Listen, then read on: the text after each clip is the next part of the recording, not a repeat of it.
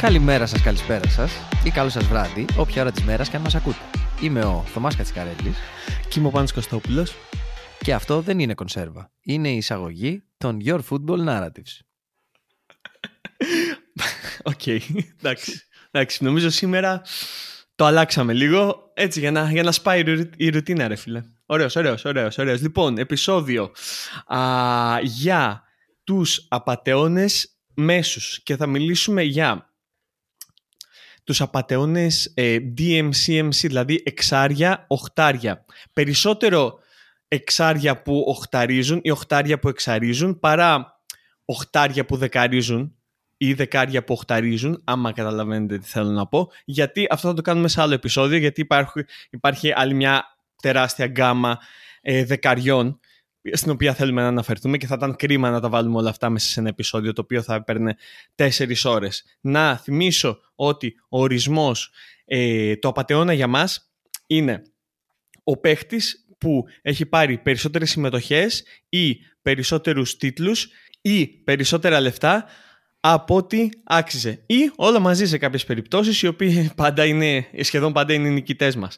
Ξεκινήσουμε όμως γιατί είχαμε μια ευρία γκάμα παιχτών στην οποία θέλαμε να αναφερθούμε. Βγάλαμε το top τρία όπως κάνουμε πάντα. Απλά αυτή τη φορά είχαμε αρκετούς παίχτες γιατί προφανώς αυτή η θέση σου βγάζει απατεώνες και όσο, και όσο ανεβαίνουμε προς τα πάνω και πηγαίνουμε προς, προς τους επιθετικούς θα έχουμε και περισσότερους ακόμα. Αλλά δεν θέλουμε να αναλωθούμε πάρα πολύ σε αυτούς που δεν επιλέξαμε. Απλά θα μπορούμε να πούμε τα ονόματά τους και να πούμε γιατί δεν τους επιλέξαμε. Να τονίσω ότι όλη αυτή την ώρα που κάνεις την εισαγωγή, εγώ σκέφτομαι τριγωνομετρία την ώρα που μιλάγες για τα εξαροχτάρια.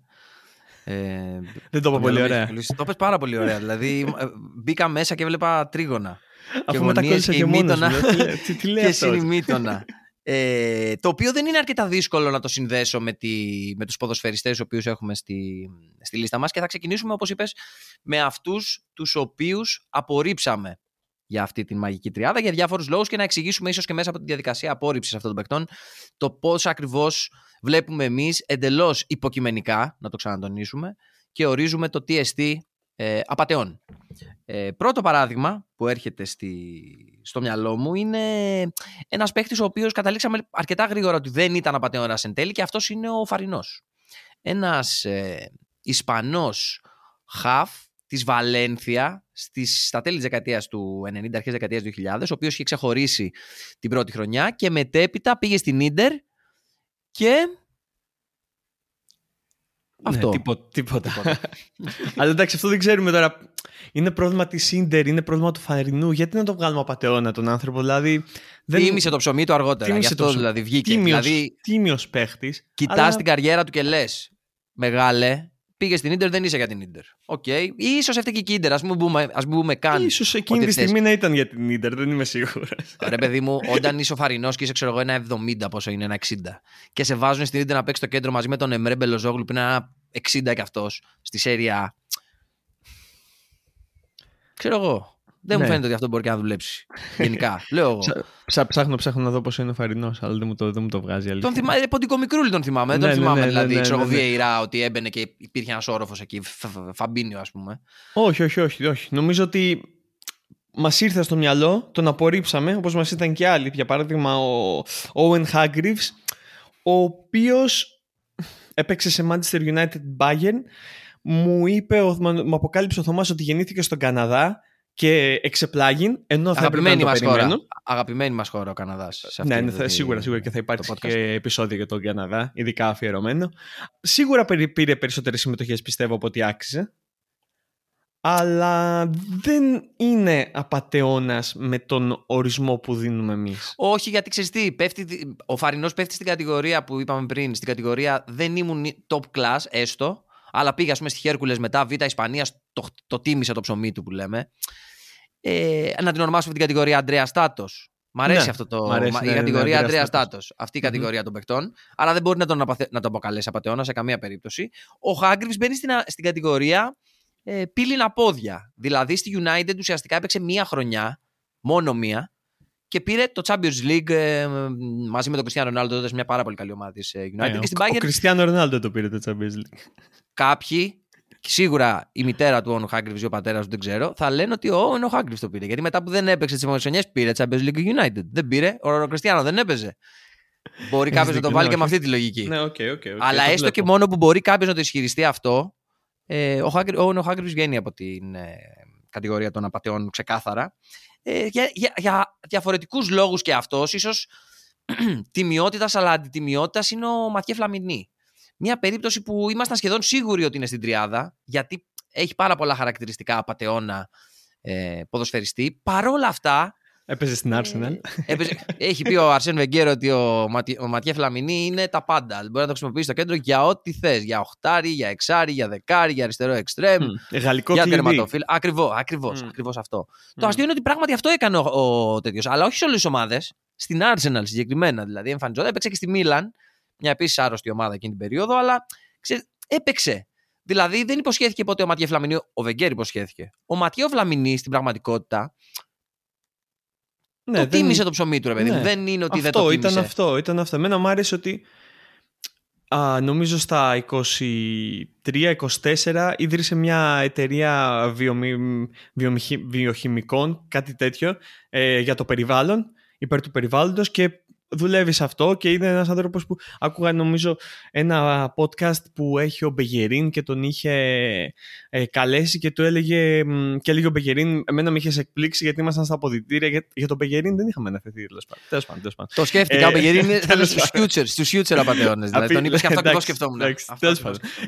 Και λέει, με είχες εκπλήξει γιατί ήμασταν στα αποδυτήρια και έβλεπα έναν τύπο να ντύνεται με κοστούμι, με γραβάτα, και να βγαίνει και να πηγαίνει να κάνει business meeting. Ξέρεις κάτι. Μπράβο ρε Φλαμινί, γιατί στα είκοσι τέσσερα σου σκέφτηκες να επενδύσεις, να κάνεις μια business, να κάνεις κάτι παραπάνω, και όχι να πάρεις ένα σετ πολυκατοικιών και να νοικιάζεις ή να κάνεις αυτές τις business που κάνουν οι πολυκατομμυρίουχοι ποδοσφαιριστές. Οπότε είσαι και στην Arsenal και έχουμε κράξει στην Arsenal πάρα, πάρα, πάρα πολύ. Οπότε σε αφήνουμε στην άκρη. Δεν θα θέλουμε. Ας μην μιλήσουμε παραπάνω για ναι, σένα. Δεν είναι αυτή η κατηγορία. Είναι... κατηγορία Eric Τζεμπά Τζεμπά. Πολλοί κόσμος τον έχει λιδωρήσει και έχει λιδωρήσει και τη United. Αλλά στην πραγματικότητα αυτοί οι παίκτες δεν υποσχέθηκαν ποτέ κάτι παραπάνω από αυτό που ήταν. Δηλαδή πήγανε, ήταν αυτό, τίμοι, λιγότερο ή περισσότερο, το παλέψαν το ψωμί τους και συνεχίσανε. Οπότε είναι αυτή η κατηγορία. Υπάρχει βέβαια και αγαπημένη μας κατηγορία. Δηλαδή ένας παίκτης ο οποίος μάλλον στις μελλοντικές μας λίστες θα είναι πολύ ψηλά. Είναι η κατηγορία του εγώ ένας και άλλος κανένας. Δηλαδή εγώ θα παίξω. Εγώ. Είναι η κατηγορία Εμρέ Τσαν στο μυαλό μου.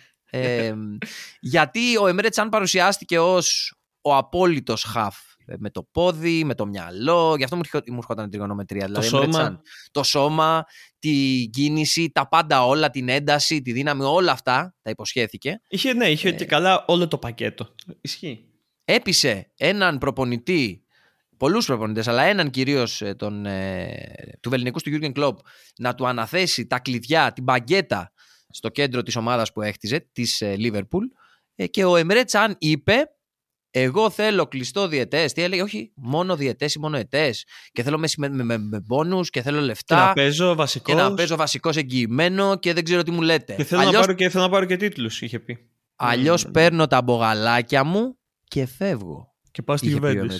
Και πήγε, έκανε αυτό ακριβώς, γιατί η Λίβερπουλ έκανε την πρότασή της, ο Εμρέ Τσαν δεν τη δέχτηκε, η ομάδα παρόλα αυτά τον κράτησε στην δεκάδα, δεν είναι δηλαδή ότι τον πέταξε έξω από την ομάδα. Τον χρησιμοποίησε κανονικά μέχρι το τέλος του συμβολαίου του. Μάλιστα είχε παίξει και στη χρονιά του πρώτου τελικού του Champions League με την Real, αν θυμάμαι καλά.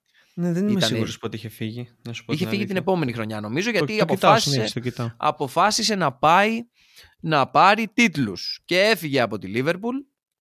Μάλλον τη χρονιά, αν θυμάμαι, τη χρονιά που πήρε το Champions League και πήγε στην Juventus. Για να. Τα λεφτά και για την θέση. Δεν πήγε πολύ καλά αυτό και έφυγε μετά από τη Juventus, γιατί το δεκαοκτώ πήγαινε. Σ- στην πραγματικότητα ο Εμρέ Τσαν είναι... είναι μια κατηγορία απατεώνας μόνος του. Μας είχε πληγώσει. Μας είχε πληγώσει, αλλά δεν πιστέψαμε και εμείς. Ακριβώς, φταίμε και εμείς που φάγαμε το παραμύθι του. Δηλαδή μας κοροϊδεύσεις μια φορά Εμρέ Τσαν. Φταίμε. Φταίμε εμείς, οκ. Φταίμε, φταίμε. Συγγνώμη, το παίρνουμε πίσω. Πλέον δεν σε βάζουμε βλέπουμε, στο top τρία. Είσαι απατεώνας, Θα είσαι στο μέλλον στο top τρία, νομίζω. Απλά είναι μικρούλης ακόμα, δεν έχει κλείσει. Εντάξει, οκ, okay, okay, ας μην μιλήσουμε ακόμα. Γιατί ναι, έχουμε αυτό το θέμα ότι δεν θέλουμε, θέλουμε να αποφύγουμε να μιλάμε ε, για παίχτες που δεν έχουν κλείσει την καριέρα τους, για τον απλούστατο του λόγο ότι δεν θέλουμε να μας μπουκώσουν. Έχουμε κάνει κάποιες εξαιρέσεις, όπως για παράδειγμα ο Οσμάν Ντεμπελέ, ο οποίος ε, από τη στιγμή που μιλήσαμε έχει οκτώ ασίστ και δεκατέσσερα γκολ μέσα σε δύο αγώνες. Αλλά τέλος πάντων το αφήνω στην άκρη αυτό. Προφανώς θα γινόταν αυτό. Και πιάνω έναν ομοεθνή του, τον οποίο α, τον είχαμε και αυτόν στα φαβορί, αλλά τον αφήσαμε έξω για διαφορετικούς λόγους, τον Αντριέν Ραμπιό, ο οποίος πρέπει να είναι κάπου στα είκοσι επτά είκοσι οκτώ, δεν είμαι σίγουρος. Μπο, μπορεί να είναι και μικρότερος, δηλαδή δεν ξέρω αν είναι το, αυτή η φάτσα που έχει που σου κάνει ότι δεν μπορεί αυτό. Δεν έχει γένεια, άρα από τη στιγμή που δεν έχει γένεια, λες δεν μπορεί να είναι πάνω από είκοσι έξι. Μέχρι εκεί τον βάζεις. Ε, και είναι, ίδια, είναι παρόμοια κατηγορία με τον Τσαν. Δηλαδή, βέβαια ο Τσαν είναι πιο τσόγλανος ο ίδιος. Ο Ραμπιό μου φαίνεται να είναι λίγο πιο βαρεμένος και έχει και την υπόθεση με την manager του, η οποία μάλλον δεν είναι και πολύ, γιατί είναι και μητέρα του, οπότε διαχειρίζεται διαφορετικά ε, την καριέρα του γιού της. Ε, είκοσι έξι δεν, είναι δε, ο Ραμπιό. Είδες που σου είπα. Να δεις του χρόνου θα έχει και γένεια. Δηλαδή, και, ακριβώς γι' αυτό που είπα θα έχει και γένεια. Ναι, εκεί όπως λες το πρόβλημα ήταν η μάνα του. Το πρόβλημα ήταν ότι τον μανάτζαρε μια γυναίκα. Okay, ο πατέρας του έχει ένα πρόβλημα υγείας, οπότε πάσω. Αλλά το μανάτζαρε μια γυναίκα η οποία ε, ήθελε να εμπλέκεται πάρα πολύ σε αυτά που κάνουν οι προπονητές του και σε αυτά που κάνουν οι ομάδες του, σε σημείο που να, στην Τουλούζ, όταν ήταν στην Τουλούζ ε, δανεικός, να ζητάει να, να πηγαίνει στις προπονήσεις που πραγματικά δεν πάει κανένας στις προπονήσεις, δεν επιτρέπεται να πηγαίνει κανένας σε προπονήσεις ομάδων εκτός από τους παίχτες και το προπονητικό staff. Μετά στην Paris Saint-Germain ε, είχε, είχαν ένα tour στο Κατάρ και τους είπε θέλω να έρθω κι εγώ στο tour στο Κατάρ και τους είπανε προφανώς όχι. Ποιος ήταν, άμα, άμα, άμα θυμάμαι καλά, τον Μπλάν, ο Λοράν Μπλάν, και τους είπε όχι προφανώς και, και είπε οκ, okay, δεν, δεν, δεν πειράζει, δεν πειράζει. Και μετά ο Ραμπιό Ε, έφυγε και δεν πήγε με την αποστολή της Paris Saint-Germain και πάρα πολλά, πάρα πολλά. Έχει, έχει τσακωθεί με τον Μπλαν, έχει τσακωθεί μέσα στο γήπεδο τώρα στο Euro, ε, στο τελευταίο Euro με την μάνα του Εμπαπέ, αν είναι δυνατόν, με, στην κερκίδα που της έλεγε ότι μη μιλάς έτσι για το γιο μου και τι θα πείτε εσείς και τα λοιπά και τα λοιπά. Αλλά αυτό είναι άλλο πρόβλημα, δηλαδή δεν, δεν μπαίνεις, δεν γίνεσαι απατεώνας επειδή η μάνα σου είναι τρελή. Όχι, ειδικά από τη στιγμή που άμα μπεις μέσα και παίξεις. Και μάλιστα αυτό το συζητήσαμε κιόλας, γιατί το βάλαμε και σε σύγκριση με τον Πογμπά, ο οποίος Πογμπά είναι ειδική κατηγορία. Ένας παίκτης ο οποίος είναι παικταράς, αλλά ε, δεν ξέρεις αν μπαίνει στο γήπεδο με σκοπό να παίξει μπάλα σήμερα ή να κοροϊδέψει. Ο Ραμπιό ε, δεν ήταν τέτοιος τύπος. Δηλαδή, κάθε φορά που τουλάχιστον τον έχω δει εγώ, το παλεύει. Δεν είναι απαραίτητο ότι θα του βγαίνει, αλλά τουλάχιστον όταν μπαίνει στο γήπεδο και οι συμπαίκτες του μάλιστα από όλες τις ομάδες του, δηλαδή ακόμα και από την Τουλούζ που ήταν η πρώτη μέχρι και σήμερα, σε όλη, όλη την καριέρα, οι συμπαίκτες του είναι το εξής. Λίγο περίεργο παιδί, αλλά φοβερός με την μπάλα, φοβερός παίχτης και ποτέ δεν είχαμε πρόβλημα στα της ομάδας. Οπότε ας μην τον βάλουμε. Δεν μπήκε, σε αυτή την, δεν μπήκε στο top τρία για αυτούς τους λόγους και γιατί δεν θέλουμε να, να είμαστε αιμονικοί. Όπως θα μπορούσαμε να είμαστε και με τον Ραμπιό και με τον Τζαν. Ε, αλλά είπαμε να το κοιτάξουμε λίγο διαφορετικά, να είμαστε πιο. Ναι, ήμασταν ε, κύριοι. Το πιστεύω αυτό, ότι ήμασταν, ότι ήμασταν κύριοι σε αυτό το επεισόδιο. Και βγάλαμε ουσιαστικά ένα top τέσσερα, στο οποίο ο τέταρτος αποκλείστηκε στις λεπτομέρειες. Έγινε top πέντε όμως στις, στα τελειώματα. Στη συνέχεια, όντως έγινε top πέντε, ναι, το ξέχασα. Γιατί φαντάσου πόση, πόση συζήτηση έχουμε, είχαμε κάνει γι' αυτό. Ναι, γιατί μπήκαν άλλοι. Μπήκε ένα ε, σφίνα ο πέμπτος, ο Ραμίρες της Τσέλσι. Για όσους δεν τον θυμάστε ακριβώς. Για όσους τον θυμάστε, σίγουρα τον θυμάστε για εκείνο τον γκολ ε, στην Μπαρσελόνα, στην Κόντρα που καθόταν πίσω η Τσέλσι πίσω. Περίμενε, περίμενε, περίμενε. Τη χρονιά που το πήρε η Τσέλσι. Και το βάλε στην Κόντρα ο Ραμίρες. Νομίζω και, το, και βάλε και ο Φερνάντο Τόρες γκολ εκεί στην Κόντρα, άμα δεν κάνω λάθος. Αλλά μιλάμε για έναν παίχτη που έμεινε πέντε έξι χρόνια στην Τσέλσι και αυτό. Εσύ τι, τι όχι άλλα? Αυτό, όχι αυτό. Έμεινε πέντε έξι χρόνια στην Τσέλσι και μετά στο άνθος ηλικίας, στο είκοσι οκτώ, στο είκοσι εννιά, σε μια ηλικία που οι ποδοσφαιριστές, ειδικά που παίζουν στον χώρο του κέντρου, ξέρουν ότι είναι στο πικ της καριέρας του, ο Ραμίρες έκανε μια επιλογή την οποία έχουν κάνει άπειροι Βραζιλιάνοι πέρα από αυτόν. Γι' αυτό μπαίνει στην κατηγορία είμαι Βραζιλιάνος και αν μου δώσετε λεφτά εγώ θα έρθω, και πήγε στην Κίνα τρία χρόνια, διπλασίασε το μισθό του στην Τσέλσι και μάλλον αυτό είναι το μόνο που έκανε πηγαίνοντας στην Κίνα, γιατί τον τελευταίο χρόνο μάλιστα στα τριάντα ένα προς τα τριάντα δύο του δεν έπαιξε καν. Δηλαδή πληρωνόταν ένα χρόνο και δεν έπαιζε. Ναι, ήταν τότε με τον μπαμ που είχαν κάνει οι Κινέζοι και παίρναν όλους τους παίχτες και τα, σκά, και τα σκάγαν χοντρά. Βέβαια αυτό ξεφούσκωσε τώρα, γιατί νομίζω το, η Κινέζικη κυβέρνηση το απαγόρευσε, απαγόρευσε τις ομάδες να πληρώνουν πάρα πολύ τους ναι, παίχτες και, και, και, και τότε φόρους και τα λοιπά. Και τότε είχαν όρια. Νομίζω ο Ραμίρες ήταν στην τελευταία του χρονιά, έμεινε και να πληρώνεται χωρίς να παίζει, γιατί δεν είχαν χώρο να τον δηλώσουν. Δηλαδή νομίζω τον βγάλανε και από την ομάδα. Το οποίο δείχνει ότι είσαι απατεώνας, ρε φίλε. Δηλαδή, μην κοροϊδευόμαστε. Σίγουρα, σίγουρα. Δε, τι να λέμε τώρα. Αλλά και είναι Βραζιλιάνοι, κατάλαβες. Δηλαδή, αυτό. Έχουμε πάλι Βραζιλιάνους ήδη μέσα στην εντεκάδα. Θα μπορούσαμε να κάνουμε μια εντεκάδα μόνο με Βραζιλιάνους. Ή τι εντεκάδα, αποστολή ολόκληρη θα μπορούσαμε να κάνουμε με Βραζιλιάνους. Και σίγουρα θα μιλήσουμε όταν πάμε στους επιθετικούς. Πες να τσακωνόμαστε για ποιους Βραζιλιάνους να πρωτοβάλουμε. Και στο επόμενο επεισόδιο με, το, με τα δεκάρια θα μιλήσουμε για Βραζιλιάνους. Uh, οπότε ναι, τον αφήσαμε έξω, ας τον αφήσουμε έξω. Αφήσαμε και έξω όμως έναν Ιταλό. Έτσι. Ιτα... Είναι Ιταλός ο Μπρόκι. Ο Μπρόκι είναι Ιταλός. Αν μου πεις, παίζουμε έναν από τους Ιταλούς της Μίλαν εκείνης της εποχής που δεν φαίνεται Ιταλός, εγώ θα έλεγα ο Μπρόκι. Είναι λαϊκός Ιταλός, δηλαδή αυτό θα του το δώσω. Αλλά άμα σε ρώταγα, παίζουμε έναν Ιταλό ποδοσφαιριστή εκείνης της δεκαετίας, ο οποίος πήρε δύο Champions League, πρωταθλήματα Ιταλίας, κύπελα Ιταλίας. Σε ποια θέση θα ερχόταν το μυαλό στον Μπρόκι? Εγώ πιστεύω στις θέσεις και θα μπορώ να φτάνουμε στους πενήντα και να μην είχες πει τον Μπρόκι. Δεν θα τον έβαζε. Θα μου λέγεις Μπρόκι, θα σου λέγα ποιος. Ποιος είναι ο Μπρόκι?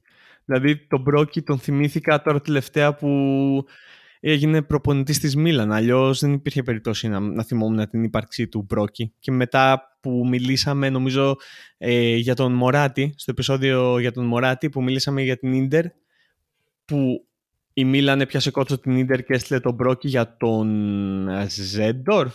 Oh, τον... Ήτανε, στην... ήτανε περίεργες οι τράμπες. Η επίσημη, η επίσημη ε, μεταγραφή είναι ότι δώσαμε τον ε, ε, Μπρόκι σαν Μίλαν και αγοράσαμε τον και πήραμε στη θέση του τον Αντρές Γκούλιεμίνι Πιέτρο σαν Ίντερ. Ποιον? Ακριβώς. Αλλά ήταν το ίδιο καλοκαίρι το οποίο η Ίντερ ε, είχε δώσει, ήταν η περίοδος βασικά που είχε δώσει τον Πίρλο, το Ζέντορφ για να πάρει ε, τίποτα στην πραγματικότητα. ε, και ο Κριστιάνο Μπρόκι, ο οποίος είχε ξεκινήσει την καριέρα του στη Μίλαν, δηλαδή μπορεί να θεωρηθεί και πράκτορας αν, το, αν θέλει, δηλαδή ξεκινά την καριέρα του στη Μίλαν, δεν την πολυπαλεύει, φεύγει, πάει στη Βερόνα και την παλεύει τόσο ώστε να πείσει την Ίντερ να τον πάρει, πάει στην Ίντερ και εκεί τα υπόλοιπα είναι ιστορία. Μετά ξαναγύρισε στη Μίλαν και έκατσε έξι εφτά οκτώ χρόνια. Δηλαδή και από τη μετέπειτα προπονητική του καριέρα, μάλλον η χρησιμότητά του στην ομάδα, πλην της επίσημης ιδιότητάς του σαν ποδοσφαιριστής, ήταν να είναι και μάλλον τα μάτια του προπονητή ή κάτι τέτοιο. Γιατί και μετέπειτα δούλεψε και σαν βοηθός του Καπέλο, ας πούμε, στην Κίνα. Εμ, προπόνησε ομάδες. Γενικά είναι ένας Ιταλός ο οποίος θα προπονήσει κάποια στιγμή δέκα με δεκαπέντε ομάδες στη μέση της Serie A εκεί. Δηλαδή θα είναι, μπορεί να γίνει και ειδικός σπεσιαλίστας στις ανόδους, πώς είναι, ρε παιδί μου, στην Ελλάδα ο Μπάμπης ο Τενές. Mm-hmm. Να γίνει κάτι τέτοιο. Δηλαδή υπάρχουν πολλοί Ιταλοί ποδοσφαιριστές. Okay. Okay, ε, ναι. Γι' αυτό, αυτό επειδή συνεχίζει να τρώει το ψωμί του τίμια ο Κριστιάνο Μπρόκι, παρότι έχει πάρει δύο Champions League. Ναι. Σημαντικό αυτό στα κριτήριά μας. Δύσκολα το αποφεύγουμε. Αλλά το αποφύγαμε για να μιλήσουμε για τον επόμενο. Ναι, γι' αυτό δεν μπαίνει στην κατηγορία. Ο επόμενος. Δεν θα πει. Θα είναι τέταρτος. Okay. Τέταρτος, ναι, αλλά σκέψου το εξής. Ο Τότι δεν έχει πάρει κανένα Champions League. Για παράδειγμα. Ναι, αλλά ήταν επιλογή του. Ήταν επιλογή του το Τότι να μην πάρει Champions League. Έχεις okay. δίκιο. Γι' αυτό τον τιμάνε. Ε, απλά το αναφέρω. Για παράδειγμα. Mm-hmm, mm-hmm. Και μπαίνουμε στο επίσημο top τρία με μία λίστα η οποία δεν θα φέρει εκπλήξεις στην πραγματικότητα. Δηλαδή, αν το συζητήσουμε και βάσει το πώς σκεφτόμαστε, δεν νομίζω ότι θα εκπλήξει κανέναν η τριάδα μας. Παρ' όλα αυτά, πάμε να τους δούμε και ξεκινάμε με έναν παίκτη το οποίο το όνομα δεν ξέρω ποιο να διαλέξω, γιατί κατά τη διάρκεια της καριέρας του άλλαξε όνομα, αν δεν κάνω λάθος. Εγώ τον γνώρισα σαν μικρό παιδί, αμούστακο ακόμα, σαν Τζον Όμπι Μίκελ, όταν αγωνιζόταν στην Τσέλσι από το δύο χιλιάδες πέντε ή δύο χιλιάδες έξι, αν δεν κάνω λάθος. Αυτό δεν ήταν το όνομά του όμως, όπως δεν γνωρίζουν πολλοί, αλλά γνωρίζουμε εμείς πλέον. Το όνομα ήταν Τζον Μίκαελ και κάτι μπλα μπλα μπλα μπλα, αλλά το βασικό το όνομα ήταν Τζον Μίκαελ. Απλά σε ένα τουρνουά α, κάτω των δεκαεπτά με την Εθνική Νιγηρίας έκανε ένα λάθος, ήταν λάθος, δεν ξέρω, ε, λάθος γραφειοκρατικό ίσως, και αντί για Μίκαελ τον έβαλε Μίκελ. Οπότε μετά ήταν ο Τζον Μίκελ. Οκ. Okay. Έβαλε... Μετά δεν, δεν μπορώ να καταλάβω γιατί το αλλάξανε και το αφήσανε εκεί. Αυτός είπε ότι ήταν ικανοποιημένος με αυτή την αλλαγή, οπότε άφησε το όνομά του να είναι Μίκελ. Έπαιζε εκείνη την περίοδο στην νορβηγική Λίν, την οποία πρώτη φορά την άκουσα όταν τώρα που κοιτάγαμε για τον, η Λίν είναι ομάδα για τον Τζον Μίκελ. Που την ξέρεις αν παίζεις μάνατζερ και έχεις εμπιστοσύνη στο σκανδιναβικό μοντέλο. Δηλαδή θα πας εκεί, θα περάσει από Λίνα, από Βαλερέγκα, από τους μικρούς. Κάτι θα βρεις αν ψάξεις και αν είσαι σε μικρές κατηγορίες, λέω εγώ. Αλλά ήταν στην, στην περίοδο οι νορβηγικές γενικά οι σκανδιναβικές ομάδες είχαν καλά χαφ πάντα. Ε, ειδικά για μάνατζερ. Ε, αμυντικά χαφ. Οπότε ο Τζον Όμπι Μίκελ με κάποιο τρόπο κάνει το εντυπωσιακό παγκόσμιο κάτω των είκοσι ένα στην ε, Ουτρέχτη, εδώ στα μέρη μας, το δύο χιλιάδες πέντε. Ε, στον τελικό με την ε, Αργεντινή του ε, κά, κάποιοι θα τον ξέρετε, ε, για τους υπόλοιπους είναι ο Λιονέλ Μέση, ε, και στον τελικό λοιπόν στο στάδιο του Ουτρέχτης, παρότι έχασε η Νιγηρία, είχε ξεχωρίσει σε εκείνο το τουρνουά, ήταν ο καλύτερος παίκτης μαζί με τον Μέση, και εκεί πείθει την Manchester United και τον αγοράζει. Και εδώ ξέρω θα μπερδευτείτε όλοι, θα πείτε ποια Manchester United, ρε φίλε, μας κοροϊδεύεις. Αλλά η Manchester United αγοράζει τον Τζον Όμπι Μάικλ σε εκείνο το σημείο, ε, μέχρι που μπαίνει σφίνα η Τσέλσι, γιατί τον βλέπει ο Μουρίνιο και τον ερωτεύεται και λέει αυτόν, τέλος, δεν θέλω κανέναν άλλον, θέλω μόνο τον Τζον Όμπι Μίκελ. Και πάει η Τσέλσι και διαπραγματεύεται τη μεταγραφή του με τη Λιν, οκ, okay, γιατί εκείνη είναι ο παίχτης, και με τη Manchester. Και δίνει εν τέλει δεκαέξι εκατομμύρια, εκ των οποίων τα δώδεκα πήγανε στη Manchester και τα, και τα τέσσερα πήγανε στη Λιν. Η United είχε δώσει τέσσερα στη Λιν για να τον πάρει και μετά έσκασε ο Μουρίνιο και είπε όχι, τον θέλω εγώ. Και υπάρχει μια ιστορία που ήταν, έπαιζε η Λιν ένα μάτς κυπέλου και δεν έπαιζε ο, ο Τζον Όμπι Μίκελ, ήταν στις κερκίδες και μετά εξαφανίστηκε απλά. Νομίζαν ότι τον απαγάγαν, δεν ξέρουν τίποτα, γιατί fun fact, έχουν απαγάγει τον πατέρα του δύο φορές. Α, αλλά ζει, είναι ακόμα μαζί μας, και τον απαγάγανε τον Τζον Όμπι Μίκελ μέσα σε εισαγωγικά και βρέθηκε στο Λονδίνο για μια εβδομάδα, όπου κανόνισε και υπέγραψε με την Chelsea, ενώ είχε υπογράψει με τη United και είχε ανακοινωθεί, δηλαδή έπαιζε, έπαιξε φωτογραφία με μπλούζα να την κρατάει Τζον Όμπι Μίκελ και τα λοιπά. Την υπογραφή σου και το να προσέξεις με τις βάσεις, λέγανε. Και να τα συνειδητοποιήσαμε όλοι ότι οι τρεις που έχουμε επιλέξει παίξαν και οι τρεις επί Μουρίνιο και τους δύο τους ήθελα και πολύ ο Μουρίνιο. Και εδώ δεν ξέρω, δεν είμαι σίγουρος αν αυτό λέει κάτι για το Μουρίνιο ή άμα ο Μουρίνιο είναι, λέει κάτι κακό ή λέει, λέει κάτι καλό. Δηλαδή άμα πήρε το περισσότερο το, από αυτό που μπορούσε να πάρει από αυτούς τους παίχτες, ή άμα είναι ο τύπος που βγάζει απατεώνες και, και τους κορπάει από εδώ και πέρα. Ξέρεις τι, είναι και οι τρεις όμως, αν προσέξεις, από, την, από το δεύτερο κομμάτι της καριέρας του Μουρίνιο. Είναι η εποχή που ο Ζωζέ ήταν μεγαλύτερος από τον Μουρίνιο και σου λέει ότι εγώ ξέρω. Οπότε οι παίχτες γινόντουσαν πιο μονοδιάστατοι. Για παράδειγμα, ξέρω εγώ, δεν είναι στη λίστα μας, αλλά τον αναφέρω, ο Μάτιτς. Ένα πολύ χαρακτηριστικό παράδειγμα. Δηλαδή, δεν είναι δυνατόν να πηγαίνει σε μια ομάδα και να λες θα πάω να πάρω την Premier League, αλλά θα στήσω το κέντρο μου γύρω από τον Μάτιτς. Το δύο χιλιάδες είκοσι δεκαοκτώ. Είναι συγκεκριμένος παίκτης και συγκεκριμένα χαρακτηριστικά. Ακόμα χειρότερα παλιότερα, αυτοί που διάλεγε, οι οποίοι ήταν και δαντελένια, ας πούμε, δηλαδή μπορούσαν να προσφέρουν και άλλα πράγματα στο γήπεδο, ε, αποδείχτηκε ότι δεν ε, ήταν σε αυτό το επίπεδο τουλάχιστον. Και ναι, δεν ξέρω αν μπορώ να κατηγορήσω τον Μουρίνιο γι' αυτό, αλλά σίγουρα θα μπει και αυτός στις αιτίες, δηλαδή μην κοροϊδευόμαστε. Ε, ναι, ναι, ναι, σίγουρα. Ο, ο Μίκελ, τέλος πάντων, πάμε πίσω. Ο Μίκελ έμεινε στην Chelsea για έντεκα χρόνια. Έγινε αρχηγός της Chelsea για έναν χρόνο.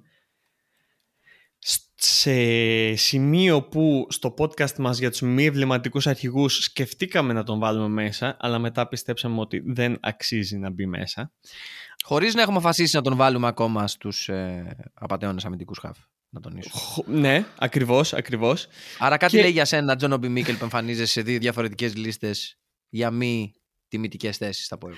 Απλά εγώ πιστεύω, κοίτα, ότι με αυτό που έκανε μετά την καριέρα του στη Τσέλσι απέδειξε ποιος είναι ο Τζον ο Όμπι Μίκελ. Δηλαδή α, η συνέχεια ομάδων, τα Ιντζίν Τέντα, κινέζικη ομάδα, Μίτλεσμπρο, Τραμπζονσπορ, Stoke City και Kuwait εφ σι. Αυτό είναι ακριβώς για μένα ο Τζον Όμπι Μίκελ. Δηλαδή με μια καριέρα στην ίσως ξέρω εγώ, στην Crystal Palace πριν. Άμα μου λες Crystal Palace, κινέζικη, Middlesbrough, Τραμπζονσπορ, Stoke City, Kuwait, θα σου λέγανε ναι, okay, αυτό το, δέχο, το δέχομαι, δεν μπαίνει στη λίστα μου γιατί δεν έχεις κοροϊδέψει κανέναν. Γιατί δεν έχεις πάρει Champions League, δεν έχεις πάρει Europa League, δεν έχεις πάρει Premier, δεν έχεις πάρει ό,τι, ό,τι μπορείς να πάρεις στην. Δεν έχεις πάρει τα πάντα Αγγλία, στην Αγγλία. Ακριβώς. Μέχρι την ηλικία των είκοσι τριών ετών. Όχι συνολικά. Μέχρι τα είκοσι τρία του ήδη, είκοσι τρία δήλωνε τουλάχιστον, είχε πάρει όλα τα τρόπαια στην Αγγλία. Εντός των τυχών. Μετά του μένανε φυσικά το, το, τα ευρωπαϊκά, τα οποία τα μάζεψε και αυτά γιατί είναι select τίτλων ο Τζον Όμπι Μίκελ. ε, και ενδιαφέρον έχει το γιατί έφυγε από την Τσέλσι. Μάλλον το πώς έφυγε, γιατί προς το τέλος κοιταχτήκανε μεταξύ τους και λένε. Στην αρχή ξεκινήσαμε με τον Κλόντο Μαγκελελέ και πήραμε αντικαταστάτη του δεύτερο Κλόντο Μαγκελελέ, το Μικαέλ Εσιέν που παίζανε μαζί με τον Λάμπαν. Κοιτάξαμε πιο γύρω. Φέραμε και τον Τζον Όμπι Μίκελ, ο οποίος ήταν δεκάρι, να τονίσω, στην αρχή της καριέρας mm-hmm. του, και ο Μουρίνιο τον έκανε αμυντικό χαφ, γιατί του είπε: δεν με ενδιαφέρει τι κάνεις εσύ μπροστά, εγώ σε θέλω πίσω να τρέχεις. Το οποίο το έκανε, το υπηρέτησε πιστά. Ε, και όπως φεύγαν οι καλοί αμυντικοί μέση από την Τσέλσι, ε, ερχόντουσαν μέτροι, ας το πούμε, μέχρι που βρήκε την αγκαλιά, στην αγκαλιά του Ραμίρες, τον οποίο αναφέραμε νωρίτερα, και σχέσαν το κέντρο που πήρε το Champions League με προπονητή τον Ρομπέρτο Ντι Ματέο, στη χρονιά που οι παίκτες της Τσέλσι δεν ε, αντέξανε την ηγεσία του Αντρές του Βιλασμπόας, αν θυμάμαι καλά, mm-hmm, mm-hmm. Ε, σε επικές χρονιές για την Τσέλσι. Και κυρίως αυτοί οι παίχτες νομίζω κάτσανε τόσα χρόνια γιατί άλλαξαν προπονητές κάθε χρόνο ένας-δύο. Δηλαδή ο Μίκελ τον έφερε με τον Μουρίνιο και ξεκίνησε να τον καθιερώνει, αλλά μετά είχε μια συνεχόμενη πορεία που κάποιος τον ξεκίναγε βασικό, έφευγε, ερχόταν ο επόμενος, τον είχε στον πάγκο, έφευγε ο επόμενος, ξαναγινόταν βασικός, γινόταν το ίδιο πράγμα. Δηλαδή Γκους Χίντινγκ, Κάρλο Αντσελότη, Αβραάμ Γκραντ, Ρομπέρτο Ντι Ματέο, όλοι αυτοί περάσανε από την Τσέλσι και ο, ο, ο Λουίς Φελίπε Σκολάρη είχε περάσει και ως Σκολάρη. Ναι, ναι, ναι, ναι, ναι. Ανάλογα ποιος ήταν, θεωρούσε ο Μίκελ μου κάνει, είναι, είναι η αρχή μου, ή ο άλλος έλεγε δεν θέλω να τον βλέπω, βγάλετε τον έξω. Οπότε πήγες σε αυτό το, το roller coaster για έντεκα χρόνια ο Θεούλης, μέχρι που στο τέλος έφυγε γιατί αποφάσισε να είναι ο υπερήλικας, να τον πούμε, ο παίκτης πάνω από την ηλικία των είκοσι τριών ετών της εθνικής του, ένας από τους τρεις, στους Ολυμπιακούς Αγώνες. Και έφυγε από την προετοιμασία της Τσέλσι και όταν γύρισε δεν υπήρχε Τσέλσι. Υπήρχε όμως ο Όμπι Μίκελ και συνέχισε και διέπρεψε. Και μπράβο του, πολύ καλά, συγχαρητήρια για την τρίτη θέση. Νομίζω ότι την πήρες επάξια και την πήρες για τελείως διαφορετικούς λόγους, Τζον Όμπι Μίκελ, από, από τους οποίους πήρε την δεύτερη θέση ο Μαρουάν Φελαϊνί. Γιατί ο Μαρουάν Φελαϊνί, ο θεός του ποδοσφαίρου, δεν του δώσε κούπες. Ε, ευτυχώς. Ξέρεις κάτι όμως, παρατηρώ τα τελευταία χρόνια ότι υπάρχει αυτός ο τύπος ποδοσφαιριστή. Δηλαδή, πολύ ψηλός, ένα ενενήντα και πάνω, μαλλί αφάνα, αφάνα αφάνα, δηλαδή δυνατό, και παίζει, να παίζει δεκάρι, να δηλώνει δεκάρι. Το οποίο το, το είδαμε για τον Μουράν Φελανή, και υπάρχει και κάποιος, δεν θυμάμαι πώς τον λένε. Ε, και βασικά το Βέλγιο είχε όχι μόνο το Φελάιν, είχε και τον άλλον. Πώς τον λέγανε τον άλλον στο κέντρο που έπαιζε μαζί με το Φελάιν? Ο Βίτσελ, έτσι, που είχαν το μαλλί αυτό το, το ο δυνατό. Ήξερε ποδόσφαιρο τουλάχιστον. Κάτσε, κοίτα, και ο Φελαϊνί ήξερε ποδόσφαιρο. Απλά όχι για στο επίπεδο και στη θέση που δηλώναν ότι έπαιζε. Ίσως αυτό να μας εκνευρίζει στο Φελαϊνί εμάς. Δηλαδή, εμείς το βάζουμε εδώ πέρα γιατί είπαμε. Τώρα βάζουμε εξάρια που παίζανε μέχρι οχτάρια και οχτάρια που παίζανε μέχρι εξάρια. Ο Φελαϊνί στην United, ο, ο Μουρίνιο, άμα δεν κάνω λάθος, τον έκανε, τον έκανε δεκάρι. Εμείς είμαστε κάθετα αντίθετοι σε αυτό. Γιατί για... είχε αμυντικό χαφ το Μάτιτς, ο οποίος Μάτιτς είναι ο παίκτης ο οποίος εκπαραθύρωσε από την εντεκάδα της Τσέλσι και τον Τζον Όμπι Μίκελ την δεύτερη περίοδο του Μουρίνιο. Δηλαδή είναι γενικά τα βαλιτσάκια του Ζωζέ. Πηγαίνουν, περνάμε στο επόμενο βαλιτσάκι. Ο, ο Μαρούν Φελαϊνί. Ξέρεις τι, είναι και Βίτσια United με τους παίκτες της Everton. Έχει ένα έτσι τέτοιο, τέτοια σχέση. Οπότε, δηλαδή, αν είσαι παίκτης και παίξεις την Everton και ξεχωρίσεις, οι πιθανότητες σου να πάρεις μεταγραφή στο United είναι περισσότερες από το να πάρεις μεταγραφή οπουδήποτε αλλού. Είναι Ξεκάθαρο. Ναι, σίγουρα. Ο... Γιατί μετά δεν μπορείς να πας στη Λίβερπουλ για παράδειγμα, γιατί παίζεις στην Everton, αλλά δεν το κάνεις. Οπότε και Manchester α, μισή Λίβερπουλ, η Λίβερπουλ το ίδιο. Οπότε τους παίκτες του Everton που θα πάνε. Στη Manchester θα πάνε. Μου φαίνεται πολύ λογικό. Είναι, είναι και, είναι και κοντινά, δηλαδή δεν χρειάζεται να, ξεκ... να ξεκληρίζουν οι οικογένειες, να σηκώνουν να φεύγουν κτλ. Δεν έχει τέτοιες δουλειές. Ε, Μαρούν Φελαϊνί, ξέρεις κάτι.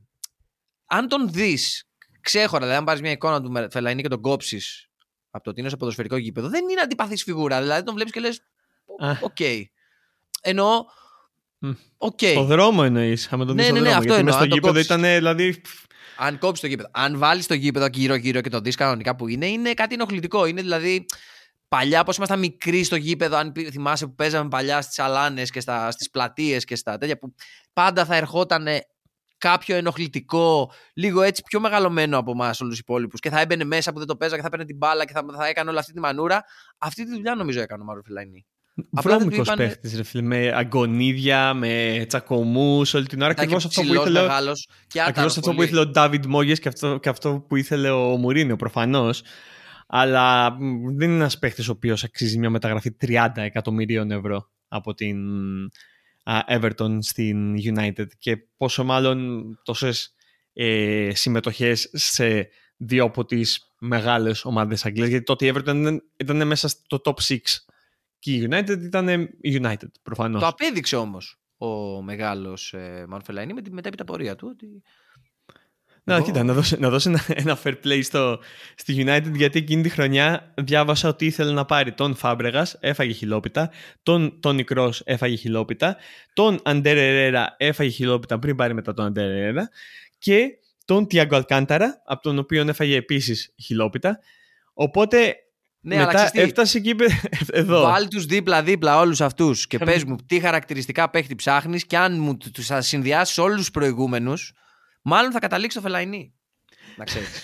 καμία, καμία, καμία απολύτως σχέση. Καμία απολύτως σχέση. Αλλά δηλαδή πήρε. Από τον Τιάγκο και τον ε, τέτοιο να πας στο Φελαϊνί, είναι σαν να βάλεις δύο Τιάγκο, ένας πάνω στον άλλον. Και να τον πάρεις. Κοίτα με.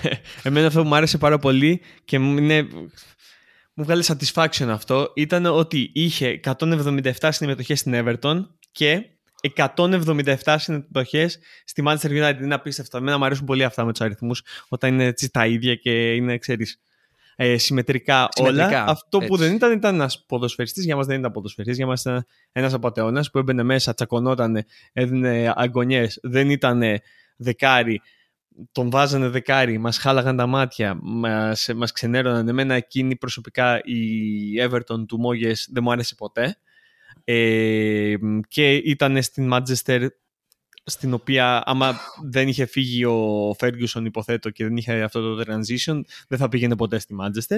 Και ίσως εκεί δεν θα έβγαινε και για μας ποτέ απατεώνας, γιατί θα ήταν ένας τύπος που έπαιζε στην Everton και μετά θα τέλειωνε την καριέρα του στην Anderlecht. Ξέρεις κάτι όμως.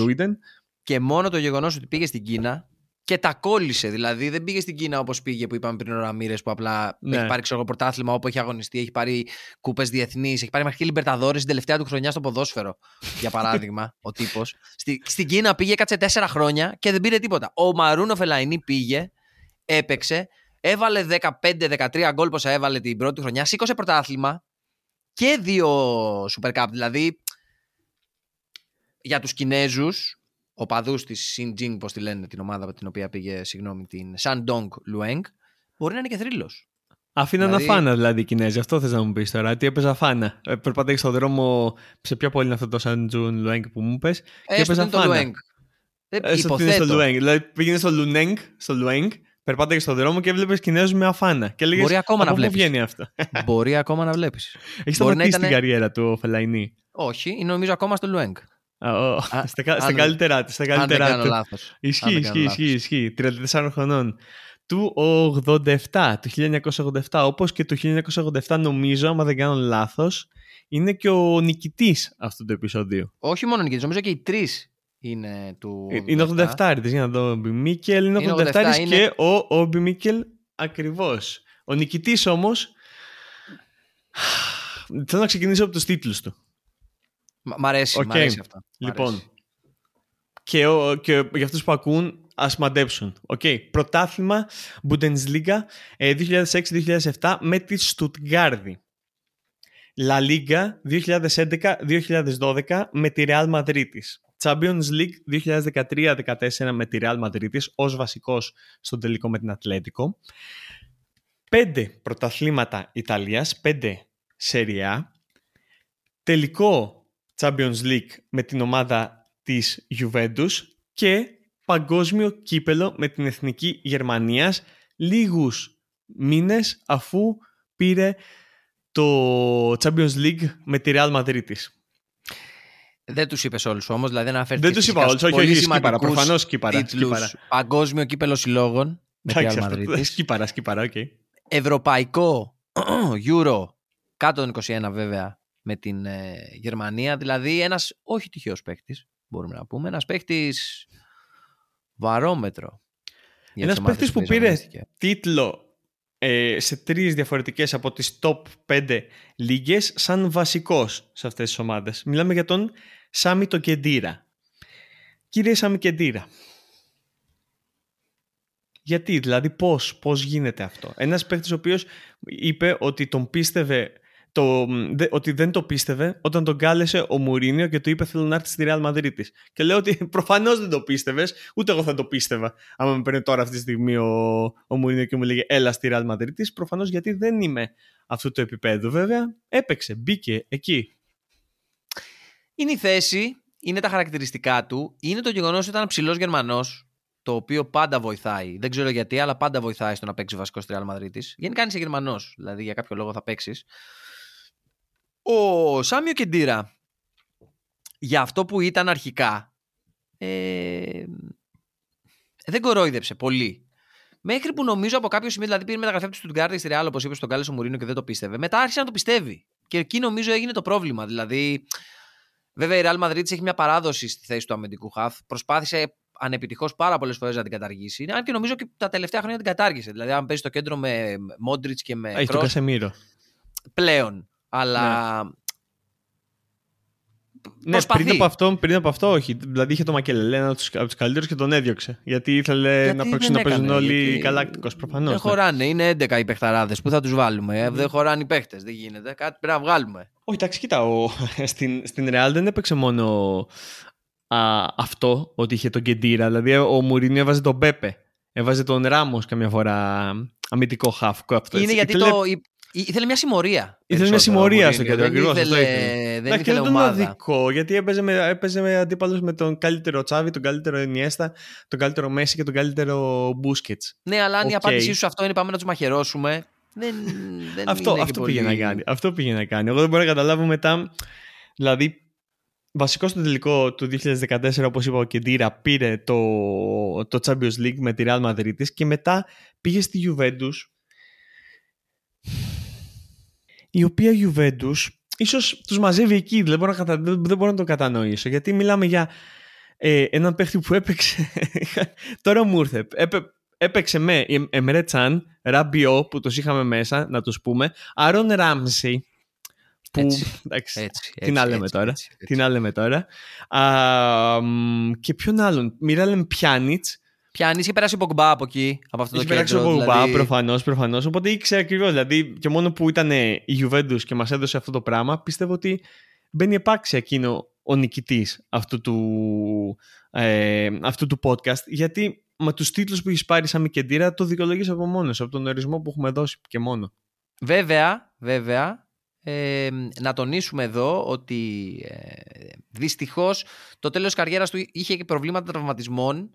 Και μάλιστα είχε και θέματα με την καρδιά του μια περίοδο, δηλαδή ανανέωσε με τη Γιουβέντους και δεν είναι. Αλλά μετά αυτά τα ξεπέρασε γιατί αγωνίστηκε και στη Χέρτα Βερολίνου μέχρι πριν αποφασίσει να το κόψει. Γιατί νομίζω, αν δεν κάνω λάθος, ότι ο Σάμιο Κεντίρα, πέραν του ότι ήταν προφανώς ένας παγκοσμίου κλάσης ποδοσφαιριστής, αλλά. Ε, ah, okay, sorry. ε, νομίζω είναι και περζόνα που λέμε στη Γερμανία. Γιατί, αν δεν κάνω λάθος, είναι και παντρεμένος με μια δημοσιογράφο, μοντέλο, κάτι το οποίο είναι power couple που λέμε και στο χωριό μου. Και είναι γενικά, δεν τον έκοψε και πολύ, ρε παιδί μου, την έκοψε την μπάλα. Σου λέει, θα γίνω κοσμικός. Δεν ξέρω. αν δεν κάνω λάθος. Ε, θα έχει, με επιφυλάξεις το λέω αυτό. Είναι, είναι, είναι τέτοιος. Είναι ότι βγαίνω στην τηλεόραση και αναλύω το παιχνίδι. Άσε μας ρε Κεντίρα. Είναι ότι θα πάω και θα δώσω τις συνεντεύξεις και θα μιλήσω για ποδόσφαιρο. Είναι ο τύπος που κάνει τα χαρτιά του για να γίνει προπονητής και αυτό θέλουμε να το δούμε με μεγάλη ευχαρίστηση. Αν και δεν λέει κάτι, εντάξει, μπορεί να είσαι ένας παίχτης ο οποίος ε, ήσουν έξυπνος και κοροϊδεύσες πολλούς. Και άμα είσαι τόσο έξυπνος και κοροϊδεύσες τόσους πολλούς και μεγάλες ομάδες και ίσως εμάς σε κάποιο σημείο, τότε ίσως να γίνεις και πολύ καλός προπονητής. Δεν ξέρω, δεν το... Δεν το δίνω. Εμείς αυτό που του δώσαμε είναι το βραβείο του Πατεώνα στη θέση εξαρροχτάρι και νομίζω ότι το πήρε άνετα και με το δίκιο του και τον ευχαριστούμε πολύ για, την, για το χρόνο για αυτό, που μπορούσαμε το χρόνο να του δώσουμε. Δηλαδή προσπαθώ να θυμηθώ, ξέρεις τι, πριν αφήσουμε τον Κεντίρα για μια και καλή στη, στη λύθη της ιστορίας. Είναι ότι το, το feeling που είχαμε, αν θυμάσαι τότε, το εφτά οχτώ, τότε που πάει στη Real, που παίζαμε manager, γιατί κακά τα ψέματα για πολλά χρόνια ένα, ένας παράλληλος κόσμος ε, ανάλυσης και ενημέρωσης τη, του ποδοσφαίρου για εμάς ήταν ο κόσμος του football manager. Ε, θυμάμαι την Stuttgart, την ομάδα της Stuttgart την είχα μελετήσει αρκετά εκείνα τα χρόνια, γιατί ήταν ενδιαφέρουσα η ομάδα αρχικά του Φέλιξ του Μάγκατ, μια cult μορφή του γερμανικού ε, ποδοσφαίρου. Και μάλιστα υπεύθυνος για την πιο ακριβή μεταγραφή στην ιστορία της Fulham στην Premier League του Κώστα του Μήτρογλου. ε, θυμάμαι να, να μου κάνει εντύπωση το γεγονός ότι εμεί, εγώ το Σέμι τον Κεντίρα, εμείς το Σέμι τον Κεντίρα δεν τον είχαμε στο μυαλό μας ότι θα πάω στον Γκάρι και θα ψωνίσω. Επειδή μου πει το Σάμι τον Κεντίρα θα ψωνίσω. Και πάει η Ρεάλ το καλοκαίρι και σου λέει όχι. Πάρτι τη φανέλα με το έξι, πάρτι. Δεν θυμάμαι ποιο φόρα και ποιο νούμερο, αλλά έστω το έξι. Πάρτι αγόρι μου και φόρατη εσύ, είσαι εσύ. Και λέω, κοίτα να δεις ο Μουρίνιο. Πάλι, πάλι κάτι είδε που, πάλι κάτι έκανε. Και υπήρχαν ρε παιδί μου στο μυαλό μου πολλά expectations να δω τι γίνεται. Δηλαδή, αυτόματα και τα, και τα ποσοστά του, νομίζω, από τη μια χρονιά στην άλλη, στο manager εκτοξευθήκαν. Σε φάση ότι ανακαλύψανε ακόμα και το, ο κόσμος όλος ότι ο Σάμι Κεντίρα είναι top class. Δεν βγήκε cross, νομίζω, ο Σάμι Κεντίρα. Αυτό είναι το θέμα. Αυτό. Ότι το έκαναν και με το cross αυτό. Αλλά ο cross είναι ο cross. Απέδειξε κάποια πράγματα και εντάξει, δεν μπορούμε, δεν μπορούμε να τον ακουμπήσουμε καθόλου. Μπορεί σε όλα αυτά που έχουμε πει να κάνουμε κάποιο λάθος. Το κριτήριό μας το γνωρίζετε. Μπορείτε να μας πείτε άμα πιστεύετε ότι αδικήσαμε κάποιον, άμα πιστεύετε ότι ευνοήσαμε κάποιον που τον αφήσαμε απ' έξω, γιατί α, ένα μυαλό είναι αυτό, βασικά δύο αυτή τη στιγμή, γιατί είμαστε δύο. Ξεχνιόμαστε. Τι να κάνουμε. Οπότε α, άνθρωποι είμαστε ρε παιδιά. Ε, είμαστε στείλτε και μεγάλα μας. παιδιά. Ε, ξεχνάμε. Πείτε μας, ενημερώστε μας. Στείλτε μας. Ε, Instagram, Facebook, ε, γιουρ φούτμπολ νάρατιβς τελεία κομ στη σελίδα μας. Επίσης, α, ευχαριστούμε πολύ για το χρόνο σας. Καλή συνέχεια σε ό,τι κάνετε. Ciao, ciao. Ciao.